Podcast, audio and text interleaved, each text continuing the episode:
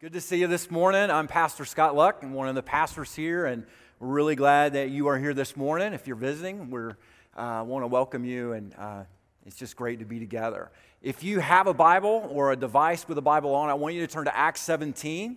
Acts chapter 17, we're in this series called uh, Gospel Gone Viral. We've been really focused in the book of Acts for um, the past several weeks, and uh, I, am just so excited to share with you today. Um, from what's in uh, Acts 17 because it's just really, really good. And uh, I, think, I think you're going to uh, like it today. And um, so, Acts 17, we're going to read verses 16 through 34 today. And I'm going to invite you, if you're willing and able, why don't you stand for the reading of the Word of God today? Now, while Paul was waiting for them at Athens, his spirit was provoked within him as he saw that the city was full of idols. And so he reasoned in the synagogue with the Jews and the devout persons and in the marketplace every day with those who happened to be there. Some of the Epicurean and Stoic philosophers also conversed with him. And some say some said, "What does this babbler wish to say?" And others said, "He seems to be preaching of foreign divinities because he's preaching Jesus and the resurrection." And they took him and brought him to the Areopagus, saying, May we know what this new teaching is that you're presenting. For, for you bring some strange things to our ears. And we wish to know, therefore, what these things mean. Now, all the Athenians and the foreigners who lived there would spend their time in nothing except, except telling or hearing something new. So, Paul, standing in the midst of the Areopagus, said, Men of Athens, I perceive that in every way you are very religious. For as I passed along and observed the objects of your worship, I found also an altar with this inscription to the unknown God. What therefore you worship as unknown, this I proclaim to you. The God who made the world and everything in it, being Lord of heaven and earth, doesn't live in temples made by man, nor is he served by human hands as though he needed anything, since he himself gives to all mankind life and breath and everything. And he made from one man every nation of mankind to live all to live on all the face of the earth, having determined allotted periods and the boundaries of their dwelling place. That they should seek God and perhaps feel their way toward Him and find Him, yet He is actually not far from each, from each one of us. And then we're going to skip down to verse 30. The times of ignorance God overlooked, but now He commands all people everywhere to repent because He's fixed a day on which He will judge the world in righteousness by a man whom He has appointed and of this he has given assurance to all by raising him from the dead. Now, when they all heard of the resurrection of the dead, some mocked, but others said, We will hear you again about this. So Paul went out from their midst, but some men joined and believed. This is the reading of God's holy word. You may be seated. All right, so Paul is in Athens, Greece, and he's at the uh, Areopagus and what Luke does is he records this instance where the Apostle Paul is speaking to a group of people. And, um, and I think there's a lot in this passage. And I want to just kind of share with you, just, I've just been working with it. And, you know, I've just kind of found four lessons that I think you and I can, can pull out of it as it relates to our sharing Jesus every day. Just four very simple lessons. Let me, let me just go ahead and give you the four lessons and then we'll jump in. I think the first lesson we see here is that we share because we care. The reason why we share Jesus is because we care. And I think the second thing that we're going to see is that everybody believes in something. We're going to look at right from this passage, everybody has faith in something, everybody believes something. The third lesson we're going to see is how important it is when we're sharing Jesus just to ask questions of them. We're going to look at that. And then lastly, we're going to see the fourth lesson, and that is that we want to we want to point people to Jesus, obviously. All right, so let's look at this. The first one is this the reason why we share is because we care. Go back and look at verse 16, and let's, let's just start unpacking this just for a minute. Now, uh, notice what Luke writes. He says, Now Paul was waiting for them at Athens. All right, so he's in Athens, Greece. And let's just let's just stop there for a minute. Athens, Greece is kind of the intellectual capital of the world. It used to be kind of the political capital, but no more. That's kind of shift to Rome. But but Athens very much still is an intellectual capital. So this is the this is kind of home base for Aristotle, Socrates, Plato. So in your mind, in my mind, just think Oxford, Cambridge, Harvard and Notre Dame all rolled into one. That's, that's Athens, Greece. That's where he is, the intellectual capital of the world. But not only is it the intellectual capital of the world, it's the art and cultural capital of the world. But not only that, it's the sports capital of the world, believe it or not. So Athens has the largest stadium, and this is where the Olympic Games originated, right here in Athens, in Athens, Greece. So that's where Paul is. We've located him, and, and he's kind of observing what's going on. Now, Notice what 16 also says. His spirit was provoked within him as he saw that the city was full of idols. Now, this is, a, this is an interesting observation that he makes. It's, it's not only, Athens, Greece is not only an, you know, an intellectual capital, it is the religious capital of the world. Now, I don't know if you've ever been to Athens. I've not. My brother in law has been there several times. And what he says is everywhere you go, there's some ruins of a temple left behind. So, different worship temples were erected to the gods of Zeus and Apollyon and Athena. And so, everywhere you go, you can't swing a dead cat without hitting some temple in Athens. So, it's a very, very religious place. In fact, one of the commentators that I read, you know, basically said it was easier to find a god in Athens than it was a man. That's how religious this place was. Now, just to kind of characterize their worship, there was a lot of temple prostitution involved in, you know, the worship of the gods here. There was a lot of sacrifices made uh, to the gods there. So this is, you know, this is um, this is this is kind of a rough place, even though it's very, very religious. And the typical person who's walking downtown Athens sees all of these temples and sees all of this worship going on. They're going to have one of two reactions. The first thing is they, they could be seduced by it and say, Man, this looks amazing. I'm just going to jump into the worship here. That'd be one reaction. Another reaction would be that you'd be so repulsed by it that you would just write those people off and exit the city as, as quickly as quickly as you can. Now, do you know what Paul's response was? He was neither seduced by this nor repulsed to the, to the level that he just wrote them off and exited the city. What the Bible clearly says, what Luke tells us, is he was provoked by this. He was absolutely provoked by what he saw. Now we're gonna we're gonna look at that in just a minute. But but I think the question I think for us today, as we kind of think about you know idolatrous structures in central Indiana today, here's the question: What's your response to those? To the idolatrous structures that we have erected, what's your response? You know, Tim Keller talks about, he, Tim Keller is a pastor, and he talks about how, you know, in, in the, the, the biggest structures in any city usually point to the idols that are worshiped in that city. So let's just think about that in our context. Let's think about downtown Indianapolis in Salesforce Tower, all right? Think of that as a temple. What's worship there? money, right? Materialism, human achievement, business success. These are all gods that are a part of our culture and a part of worship of a lot of people in central Indiana.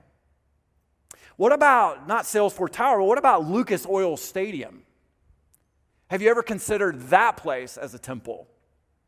Think about what's worshiped there fame, entertainment, uh, celebrity, you know, celebrity status. All of those things are part of the idolatry that the culture that we're a part of worships. A little bit closer to home, what about what's worshiped at Mrs. Curl?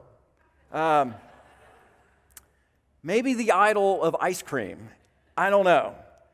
Now, here's the thing what's your response to those? You know, it's okay to be impressed by those. I don't think that's it's wrong to be impressed by them. But I think at some point for the Christian, for the Christ follower, there should be something within us that's provoked by it. Because the reality is, those structures are taking away from the glory of God and they're aiming it at the glory of man. And I think for the Christian, that should bother him or her. Does that make sense? So you've got this dual thing going. In one way, you're kind of impressed by what you see, but in another way, you're burdened because God's glory is being taken away from him and directed at, at, at something else. And so, and so some people are seduced by those things. And some people are repulsed and, and, and you know, want to just totally reject those things. And, and, and they basically say, you know, you know, to heck with the world. I'm just going to reject that. And I think both of those responses are not in line with the gospel. I, think what's in line with the gospel is we should be provoked, we should be, we should be angered to the point where we, we're burdened. You know, we're, we, we're, we're just bothered by that. So let me, let me just let me dig this out a little bit further. Look at, look at verse 17 and, and you see his reaction. You see Paul's reaction to a city full of idols. And it says this So he reasoned in the synagogue with the Jews and the devout persons and in the marketplace every day with those who happened to be there. So Paul was Paul's not just made angry, but he's, provo- he's provoked to action. He takes a step. He does something. And what he does is he shares the gospel. Because that's the only thing that cures idol worship. And what he says specifically is he goes to the synagogue, and that's usually his starting place. He would start with devout Jews. He would reason from them from the scriptures, saying, Jesus Christ is the fulfillment of your scriptures. That's where he'd start.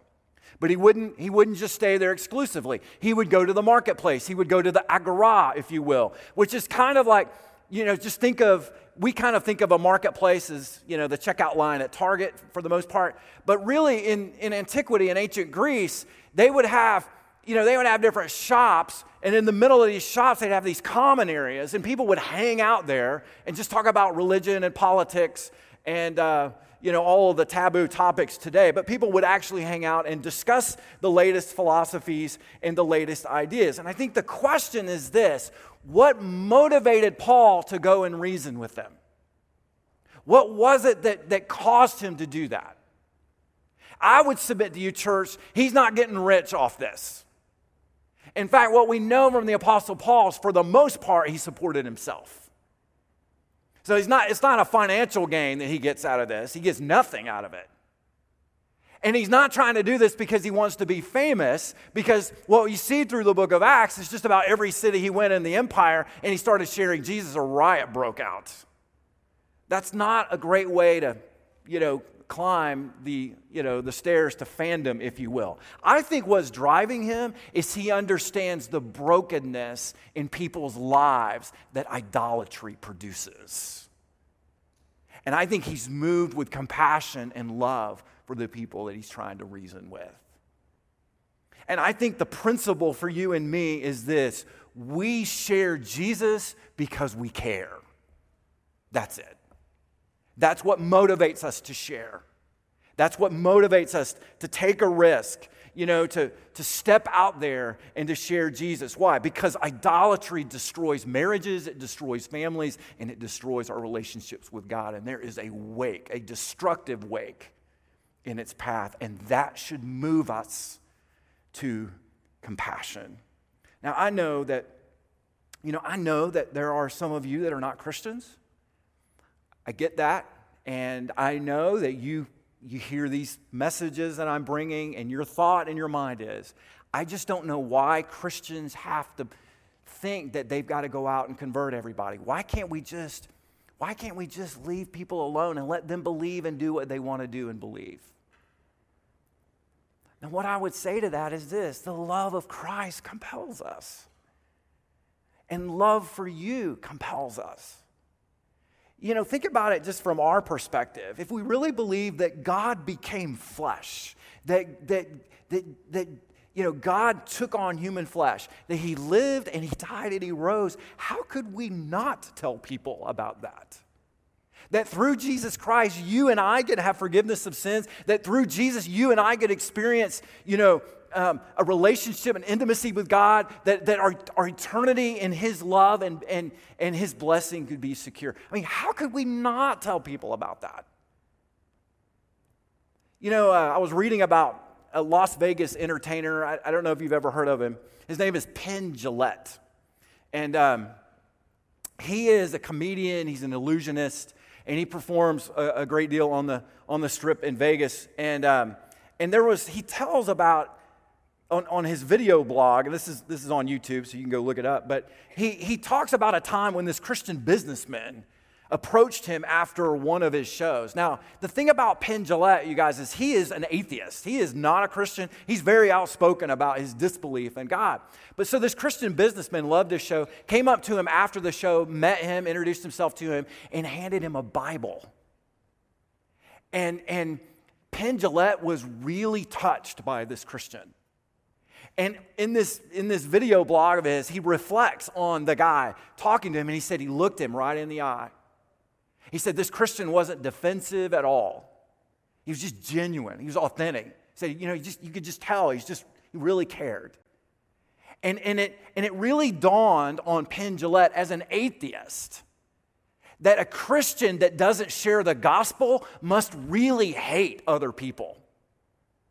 That's what he said. That was his conclusion. That Christians that don't, that don't share Jesus with others, we, we really must be hating them if we're not sharing. Let, let, me give you, let me give you the transcript of what he said. He said this, and I quote He said, I've always said, you know, that I do not respect people who do not evangelize.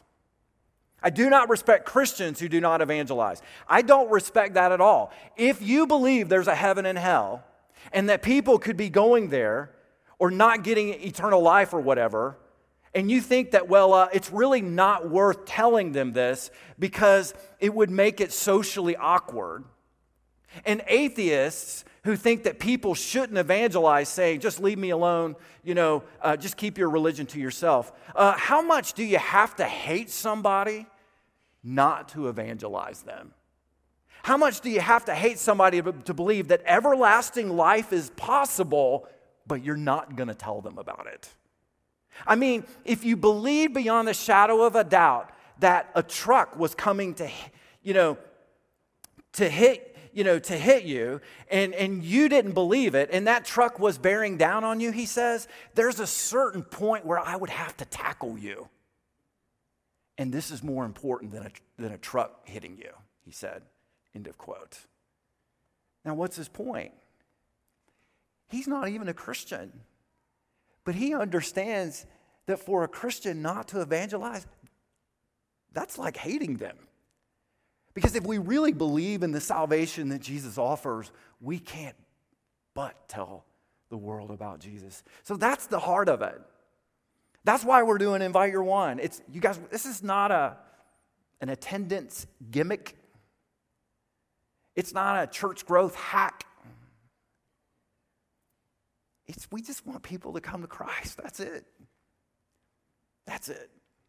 So we, we share because we care. I think the second lesson we learn is that everybody believes in something. I don't know if you've ever thought about this, but everybody believes in something. Look, look with me at verse 22, what, what the Apostle Paul says, where Luke says that Paul says here. He says, So Paul, standing in the midst of the Areopagus, said, Men of Athens, I perceive that in every way you are very religious. It's a great observation. You guys, everybody believes something. Everybody's religious. Everybody is. You know, uh, it may not be, it may, it may not be a formal belief. It certainly may not be faith in some kind of organized religion, but everybody has faith. Everybody does. Let me, let me kind of put it to you this way every person has to answer the most important questions of life. Where did we come from? Where are we going? What's my purpose in life? Is there a creator? And is there life after death? We all have to answer those questions. Everybody does. You can't live life without at least having the beginning of an answer to those questions. You can't. Everybody's answered it. And so the secularist, the Satanist, the atheist, and the Christian all have one thing in common they all live by faith. Every single one of them. They have faith in different things, they have different objects of faith, but they all live by faith.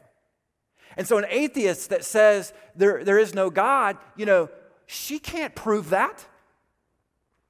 There's no way you can prove that. You know, the, the secular humanist that says there's not life after death, he can't prove that either. It's all, you guys, it's all a bet. We're all making a bet. And you got to bet on something. We're all in this. And so it's just my point that Christianity is the most logical bet of all. It just makes sense. And Paul understood this about the people he was talking to. He understood it. Look at verse 23. I love this. Now, there's so much here. For, I, for as I passed along and observed the objects of your worship, I found also an altar with this inscription to the unknown God. All right, so they've got temples dedicated to the worship of Zeus and Apollyon and Athena and, and you know, hundreds other gods. But they also know that there's an unknown God out there that they don't know, and they don't want to leave un- any, any stone unturned. So they build an altar to him and, and worship him through that, even though they don't even know who they're, who they're worshiping. I mean, they were thorough. Wouldn't you, wouldn't you agree with that? I mean, man, they just covered, uh, dotted every I and crossed every T. Now, I love this because what he's doing is he's saying, look at it again, verse 23. He says this I passed along and I observed. So, what he's doing is he's just kind of walking through the city and he's, he's observing them. He's getting into their world. He wants to understand where they're coming from and who they are. And he's listening to them and he's making observations and he wants to understand what is their worldview? What is it that they believe? And he's, what he's doing is he's stepping into their perspective. And I, I think that Christians should be the best listeners and the, and the best observers on the planet. Because that's exactly what Paul is doing. And so he brings it up and he says, You know, I've even noticed that you guys have an altar dedicated to an unknown God. And he's not condemning them for that, he's really affirming them for that. He's saying that I, I, I see that you have worked to answer the questions that everybody has to answer. And I think that's good. He's affirming their search for the God that they know exists, but they just don't know how to reach him and get to him. And he, affirm, he affirms uh, that, you know, to them. And I, I just, I think that's a testimony too to what Romans 1 talks about how, you know, general revelation that God has revealed himself in creation, and we know in our hearts that God exists just by the sheer majesty, the sheer beauty of creation, the sheer design of creation. And so, and so you see that in work in a very idolatrous place. They still know that God exists, even though they don't, they don't really know anything about him. I find that just fascinating. Now look at verse look at verse 23 and what he says in response to that. He says, "What therefore you worship as unknown, this I proclaim to you." So he's, he's, what he's saying is, is, is this He's saying, You know that God exists, you just don't know him. Let me tell you about him because he can be known. That's what he's telling them. And so, and so what Paul is trying to do, and I, th- I, think the principle for you and for me, as we realize that everybody has faith, everybody believes something, what you and I need to do as we're sharing Jesus is find common ground with other people. Find common ground in what they believe. That's what he's doing. They worship an unknown God. Paul's saying, hey, I worship God too. Let me tell you about him. We have that in common. That's the starting point. We can build off that. Let, let me give you a couple of examples on this. Um, you know, it's fascinating when you think about like a, you know, somebody that's a, a radical environmentalist. Okay, when you when you think of somebody as you know, just kind of so passionate about the environment and the care for the environment and, uh, you know, reducing carbon emissions and dealing with plastic and, you know, pollutants and that kind of thing. When you think of someone that's a radical environmentalist, typically, and this is not always the case, there are exceptions, obviously, but a lot of radical environmentalists are naturalists. And a naturalist is somebody that says that the supernatural really doesn't exist. And they recognize that the, the universe is run by laws of nature and science. And so, what they say is that God doesn't exist, eternity doesn't exist. If God does exist, He's not active in the world. And the only thing that really works in the world is, you know, the laws of science and nature. And so, many, not all, many radical environmentalists, you know, believe that. And so, that obviously would fuel their passion to take care of the earth because they think the earth is all that there is. Now that makes sense. But here's the interesting thing, and maybe you don't realize this as a Christian.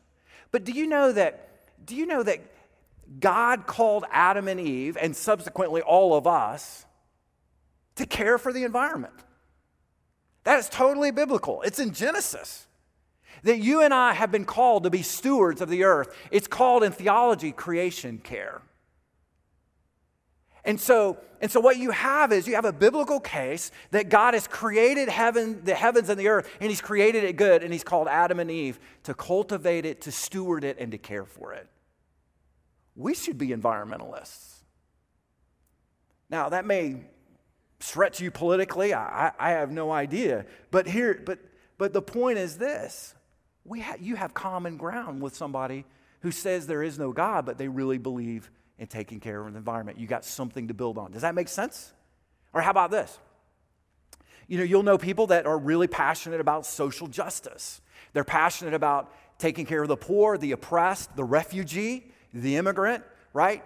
Uh, which is a lot in the news today. So you find people that, you know, really want to work to, care for people, that people should be you know, treated with dignity and respect. And, um, and, and so they're, they're very passionate about social justice. They want to end racism and sexism and misogyny and, and all of this stuff. Well, you, do you know that the foundation for that is right in Scripture? Did you know that? That it was that it's God's word that we get the idea that, that, that all men and women are created equal and that they have they are, you know, they have dignity and worth and value. Why? Because they're image bearers of God. And that's why we, we're not racist. And that's why we're not sexist. And that's why we should care for one another.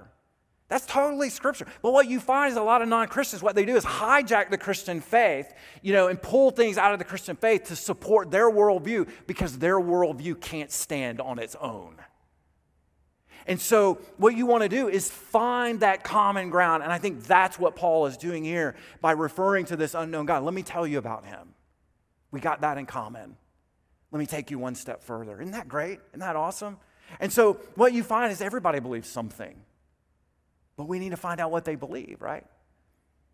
And we do it because we care. Now, here's the third one. Let's go a step further with this. I think what Paul is doing here, and the lesson that we get, thirdly, is that we need to ask questions. Go back up to verse 17. Let me show you this. Let's just ground this in the text. So, verse 17 says So he reasoned in the synagogue with the Jews and the devout persons in the marketplace every day with those who happened to be there. Now, that word reason is very important because the word reason in Greek is dialogue. So when I stand up and talk about you know you sharing Jesus, typically we think of oh he's asking me to go preach a sermon to a group of people. And I'm really not. Paul's not preaching here. He's not monologuing like I am right now, right? I mean, that's my calling, that's what I do, but he's not monologuing. He's dialoguing which means which means he's in a conversation. Do you guys want to know the secret to being a great evangelist? Do you want to know the secret to sharing Jesus? Here it is, okay? I should write a book on this. This would be awesome. Because uh, a, a lot of us think, I got to know scripture, you know, and we think, oh, I don't know scripture that well, so I could never be an evangelist. You know, you got to have verses memorized. I don't have a lot of verses memorized, so I could never be an evangelist. You know, I don't know all the arguments for Christianity, so I can't be an evangelist. I'll just be quiet. None of those are the secret. None of those. Now, they help, obviously, right? I mean, if you know some scripture, that helps you, right? If you know some arguments, that helps you. Um, you, you know, all of that helps. But the secret is this the secret of being a good evangelist is learning to ask questions. Just learning to ask questions. That is really the secret. And that's what he's doing. He is dialoguing with them. He's, he's not preaching to them, he's just asking them questions, and it's kind of a give and take.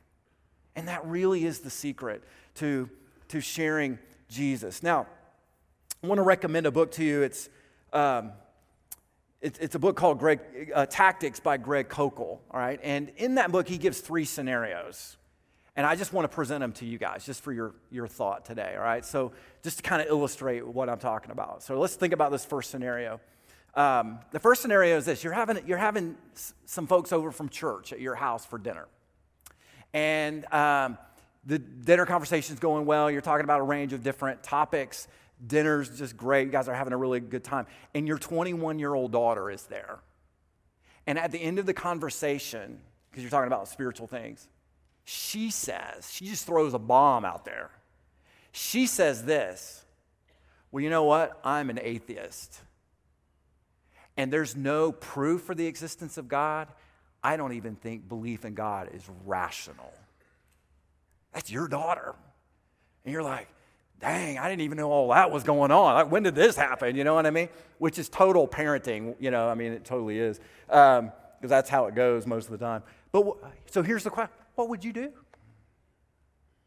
What are you going to say at that point? You know, there's the awkward silence over the room, everybody's kind of looking around. What do you say? You got about 10 seconds. You got to do something. You got to be quick on your feet. What do you do? How about you're in your D group, right? Your discipleship group, your small group, and there's a newcomer there. And the newcomer, you know, you guys talking about the lesson, then all of a sudden the newcomer says, I don't know why you Christians think Christianity is better than every, other religion. You know, the essence of Jesus' teaching is love, which is the essence of every other religion. You shouldn't be telling other people what to believe and how to act. Like, boom, right in the middle of your D group. What do you do? What do you say at that point? 911, Pastor Scott, can you come over here now? Can you? it's like, I mean, you can call, that's not going to be very effective, but what would you do? You're walking across the IUPUI campus or Whiteland High School's campus, you're carrying your Bible. Another student comes up to you, sees your Bible, and says, That's the Bible. That's full of interesting stories. I've read the Bible, but you know what? You can't take it too seriously because it's just a book written by men, and men make mistakes. What do you say? What do you say to that? You got about 10 seconds to figure out how you're going to handle those. This is real situation. This is just everyday life. This is just it every day. So you want to be a good witness. You want to be an ambassador. You want to answer the question, right? You, you, you want to do all of that. You want to, you want to send the awkwardness out of the room. What do you do? You ask a question. You ask a question. All right? So you're at the dinner party, and your 21 year old says, You know, um, I, am an atheist. I don't think it's rational to believe in God. Um, there's no proof for his existence. What do you say? Here's what I would say I would ask a question and say, What kind of proof do you need? I would ask, What's irrational about believing in God? I'd take the pressure that's put on you and hand it right back to them. You're in your D group. And your D group, your new D group member says, Why do you Christians think Christianity is better than all other religions? You know, the essence of all religion is teaching people, you know, just loving people. We shouldn't be telling other people how to live and what to believe. What would you say? You know what you'd say? You'd say this By telling me not to tell people what to believe and how to live, aren't you telling me what to believe and how to live? You guys get that? Your D group member is just telling you how to act and what to believe. They're doing the very thing they're saying is wrong. You know, you, you just put it right back on them. You ask them a question. Uh, well, you can't take the Bible seriously because it's written by men and, and uh, men make mistakes. You could say, uh, Do you have any books at home? Yeah. Uh, who wrote those books? Uh, men and women? Um, is truth in those books? Or is there some truth in those books? Yeah. So, what you're saying is, uh, we can't take the Bible too seriously because it's, it's written by men uh, and they make mistakes. But you've got books at home and they're written by men and you take them seriously. Well, why the discrepancy there? Now, I'm not trying to be snarky, right? I'm not, I'm not trying to be a smart aleck but, but I'm going to I'm going to put it right back on them. I'm going to ask them a question. And what happens is questions give an invitation to deeper conversation. They give you time to think, and they, and they, they take the conversation deeper and they get them talking. And so, so that's what I love. I remember I went to the mall, one of the occasions I went to the mall, and I, so I'll, I'll just go up to people and and I'll say, I know this is kind of a weird question. I'll go up to somebody I don't even know. Go up to somebody and say, Hey, I know this is kind of a weird question, but, but I'm just curious what, for, your, for your opinion on this. What do you think happens after you die? And, uh, and so, you know, I've never had anybody, you know, reject me because I think people are interested in that topic. And so this guy told me, he said, I think you kind of float out in this outer space and then eventually you become reincarnated. But before that, he said, he said, I'm not really sure, but I think you float into space and become reincarnated. So then I asked him, Wouldn't you like to be sure? And he said, Yeah. And I said, Well, there's one person who lived and died and rose who told us what it's like after death, and his name is Jesus. Now, you guys, I didn't reach him for, I didn't pray with him that, and he didn't accept Christ right there. He really didn't. But you know what I did? Is I planted a seed and I gave him something to think about. And, the, and what I gave him to think about is Jesus. So now he knows that there was one person who died and, and came back to life to tell us what happens after death. All right, let me give you two questions that work every time. Okay? Two questions if I'm going to spend some time with non Christians, this is my plan going in, all right? I'm going to ask two questions. If the conversation, listen to me, if the conversation turns to spiritual things, I'm going to ask the one of, I'm going to ask both of these questions. What do you mean by dot dot dot? So they'll they'll throw out some religious statement, whatever it might be, and I'm going to say, what do you mean by that? And, and then the second question I'm going to ask is how did you arrive at that conclusion? And I'm just going to let them talk. And I'm going to listen and observe. And I'm going to look for common ground. Does that make sense? What do you mean, and how did you arrive at that conclusion? So when people say, and I'll hear this, you know, just kind of out and about, well, all religions lead to God. Um, so all religions lead to the same place. I would say, what do you mean by that? And uh, you know they'll, they'll give me an answer and i'll say well you know and it gives me time to ask a follow-up question. Um, you know how do you arrive at that conclusion? Because it sounds like you've studied all the religions. Uh, have you actually done that? Have you studied all the religions? Do you know? Uh, you seem to be emphasizing the similarities. What about the drastic differences?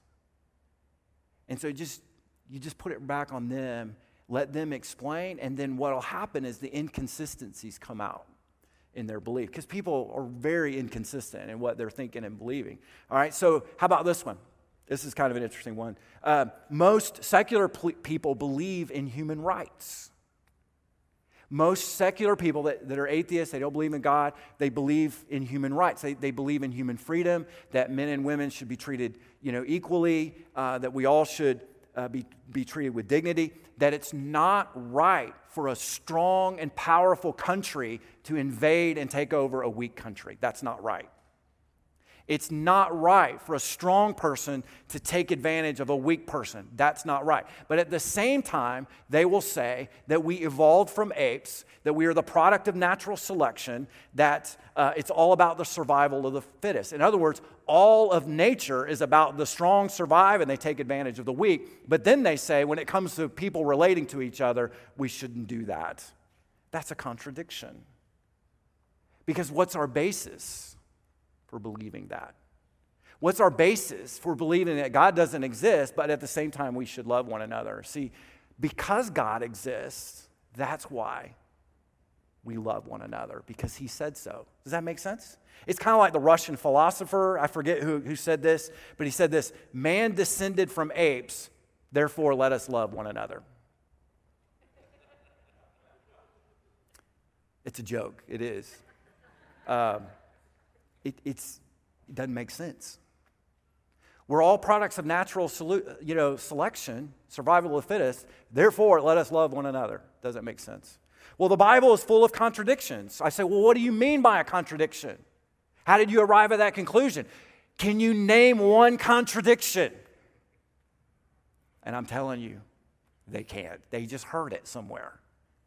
And what I would say is this I would say, you know, on State Road 37, if there's a car accident and five different people saw it as eyewitnesses, I guarantee you they would give us varying accounts of what happened based on their viewpoint and perspective. Those variations do not count as contradictions, but there are some differences there. That's what I would say. So you just get them talking, you ask questions. I guarantee you that's what the Apostle Paul is doing. And you'll find such joy and fulfillment because we're talking about ultimate things.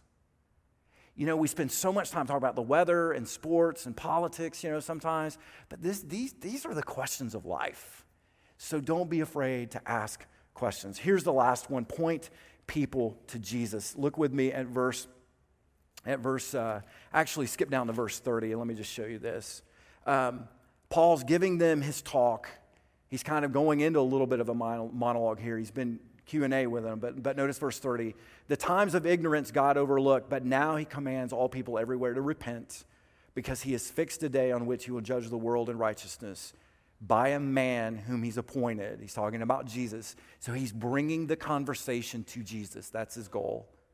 All right? And, and of this, he has given assurance to all by raising him from the dead. So he really takes a jump from an unknown God to, let me tell you about the known God. He's known through Jesus Christ, and Jesus was resurrected from the dead. And so, so the heart of this is this that the question is not, does Christianity have the best explanation? The question is, is Christianity divine revelation? That's the question. The question is all about who is Jesus Christ. And so you want to point people to him. He lived and he died. He, he really lived and he was crucified by the Romans and he died and he's not in his tomb. The question is, what are you going to do with him? What are you going to do with Jesus? He's either a liar or he's a lunatic or he was Lord. You've heard that one before. Now, let me finish with this. Look at uh, Look at how they responded. This is so real, you guys. I, I just love this. Now, when they heard of the resurrection of the dead, some mocked, but others said, We will hear you again about this. So Paul went out from their midst, but some men joined him and believed. Now, I, I love the reason why I love that and the reason why I say this is real is because nobody got saved that day. Nobody got saved. There were three different responses. Some people mocked him, some people said, we want to think on this a little bit. We'd like to hear you later. All right, well, that's very common. All right, and then later, other people joined him. That's real. That's real life right there.